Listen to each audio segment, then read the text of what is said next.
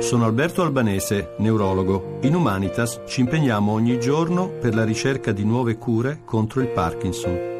Sostieni anche tu i medici e i ricercatori dell'ospedale Humanitas con il 5 per 1000. Scopri come su humanitas.it. Voci del mattino.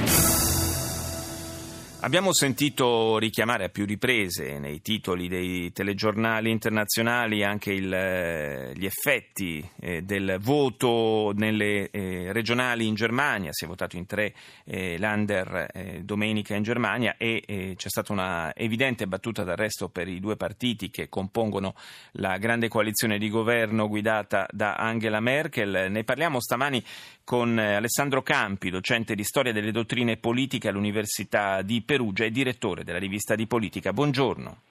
Buongiorno a lei gli ascoltatori.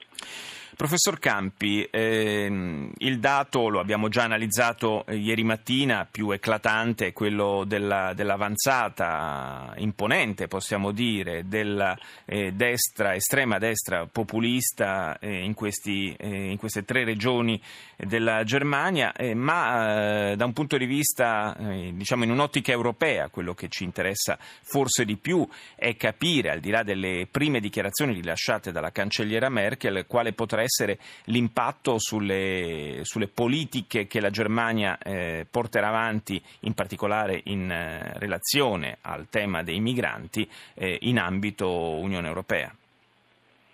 Ma guardi, gli impatti vanno calcolati sul medio e sul lungo periodo. Nell'immediato appunto si tratta di capire, come le diceva, che cosa uh, l'Europa vorrà fare sulla questione dei, degli immigrati. C'è un nuovo vertice straordinario questa settimana, dopo quello della settimana scorsa, che avrà come tema esattamente eh, questo.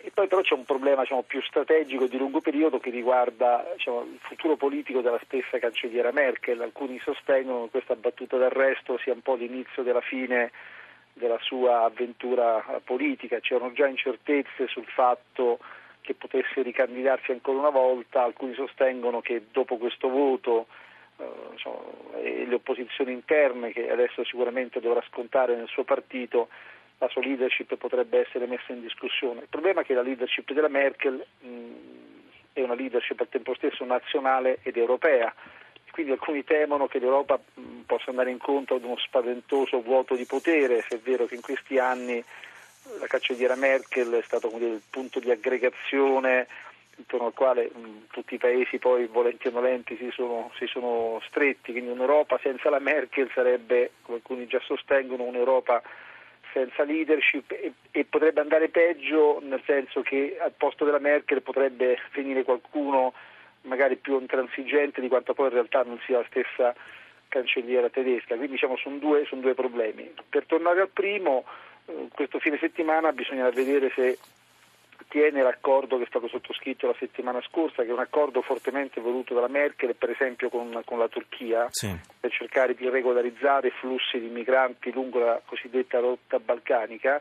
Il problema è che si è stretto un accordo con un paese che ha una situazione interna molto instabile, eh, la Turchia in questo momento è sul punto di, di esplodere sotto attacco terroristico permanente, al tempo stesso ha una leadership che negli anni si è dimostrata anche abbastanza ambigua rispetto a quelli che sono poi i suoi reali orientamenti di politica estera. Parlo di, del, del, premier eh, Davutoglu, eh, in particolare più che dello stesso dello stesso Erdogan. Eh, la, la, Turchia ha chiesto soldi, ha alzato la posta per stringere questo accordo, si è impegnata a regolarizzare i traffici, il problema è capire quanto ci si possa fidare, cosa che appunto alcuni paesi europei, in parte anche l'Italia, eh, temono di non poter fare, quindi c'è una partita estremamente delicata. Sì, anche perché il, il, prezzo politico di questo accordo, cioè un'accelerazione delle procedure per l'ingresso della Turchia nell'Unione Europea, in realtà rischia di essere anche molto più salato rispetto al prezzo economico. Sì, appunto c'è il rischio di un, di un gioco a rialzo continuo, mm, le procedure di, diciamo, di ingresso della Turchia in, in Europa saranno, saranno, lunghe, però appunto a parte il ricatto politico c'è anche un ricatto eh, economico più generale, quindi la, la richiesta di, di, soldi continua senza peraltro nemmeno ben capire come poi vengano spesi, è un mm. problema che ha posto anche l'Italia. L'Italia alla fine si è dichiarata d'accordo nel concedere ulteriori 3 miliardi di finanziamento, salvo voler capire come sono stati spesi i primi 3 miliardi. In realtà si sa che è stata spesa una quota molto molto ridotta appena 100 milioni e comunque l'impiego di questo denaro dovrebbe essere diciamo, trasparente, pubblico e, e, e, e, chiaro, quindi diciamo, una situazione tutt'altro, tutt'altro, che facile nei rapporti con questo, con questo paese che ripeto è un paese in questo momento ad alto rischio di instabilità,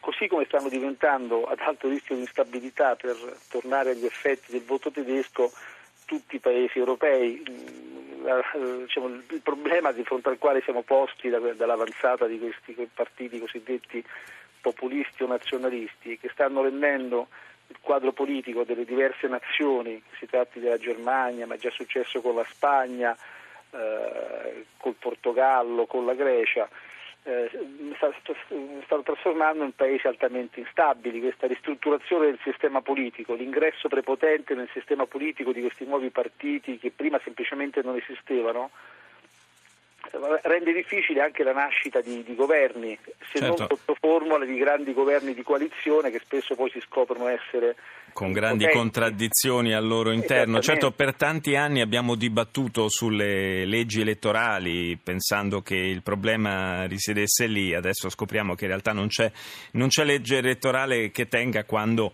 eh, poi ci si trova di fronte a un marcato frazionamento del, eh, del panorama politico, cosa alla quale in Italia siamo molto abituati, altri paesi in Europa certamente c'erano assai meno abituati. Io ringrazio il professor Alessandro Campi per essere stato nostro ospite.